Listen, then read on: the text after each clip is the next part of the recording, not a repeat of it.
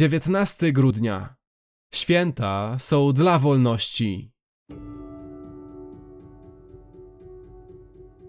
Skoro zaś dzieci mają udział we krwi i w ciele, więc i on również miał w nich udział, aby przez śmierć zniszczyć tego, który miał władzę nad śmiercią, to jest diabła, i aby wyzwolić wszystkich tych, którzy z powodu lęku przed śmiercią przez całe życie byli w niewoli.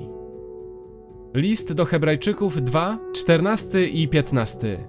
Jezus stał się człowiekiem, ponieważ potrzebna była śmierć kogoś, kto był więcej niż człowiekiem. Wcielenie było zamknięciem się Boga w celi śmierci. Chrystus nie podjął ryzyka śmierci. On wybrał śmierć. Wziął ją na siebie. Właśnie w tym celu przyszedł. Nie przyszedł, aby mu służono, lecz aby służyć i oddać swe życie na okup za wielu. Marka dziesięć, czterdzieści pięć. Nic dziwnego, że szatan próbował odwieść Jezusa od krzyża. Na pustyni Mateusza cztery, od pierwszego do jedenastego i w słowach Piotra Mateusza szesnaście, od dwudziestego pierwszego do dwudziestego trzeciego. Krzyż oznaczał zniszczenie szatana. W jaki sposób Jezus go zniszczył? List do Hebrajczyków dwa, czternaście mówi, że szatan ma władzę nad śmiercią. Oznacza to, że szatan może trwożyć człowieka wizją śmierci. Władza nad śmiercią to moc do trzymania ludzi w niewoli poprzez strach przed śmiercią. To moc do utrzymywania człowieka w grzechu, sprawiając, że wizja śmierci jest przerażająca. Ale Jezus pozbawił szatana tej mocy.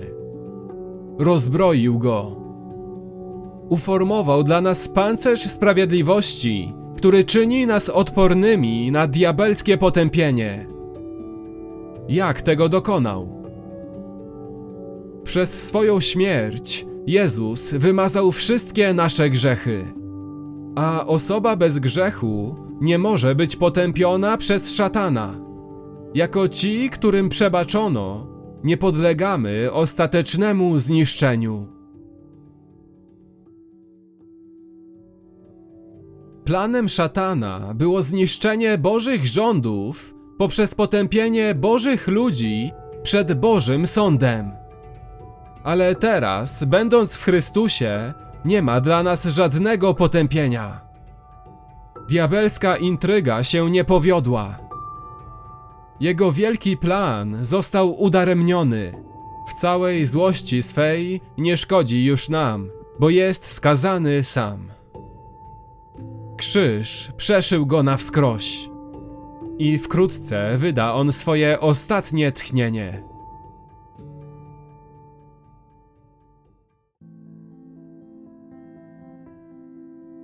Święta Bożego Narodzenia są dla wolności.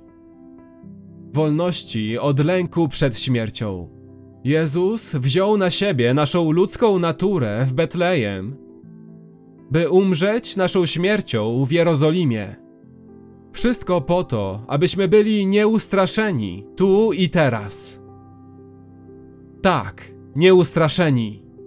Ponieważ skoro największe zagrożenie dla mojej radości odeszło, dlaczego miałbym niepokoić się drobnostkami? Jakże mógłbym powiedzieć, naprawdę? No cóż, nie boję się śmierci, ale boję się utraty pracy. Nie, pomyśl! Skoro śmierć, powiedziałem śmierć, tak śmierć, brak pulsu, zimno, brak życia. Skoro śmierć nie jest już dłużej obawą, to jesteśmy wolni. Naprawdę wolni. Wolni, aby podjąć wszelkie ryzyko pod słońcem. Dla Chrystusa, dla miłości. Koniec zniewolenia z powodu lęku.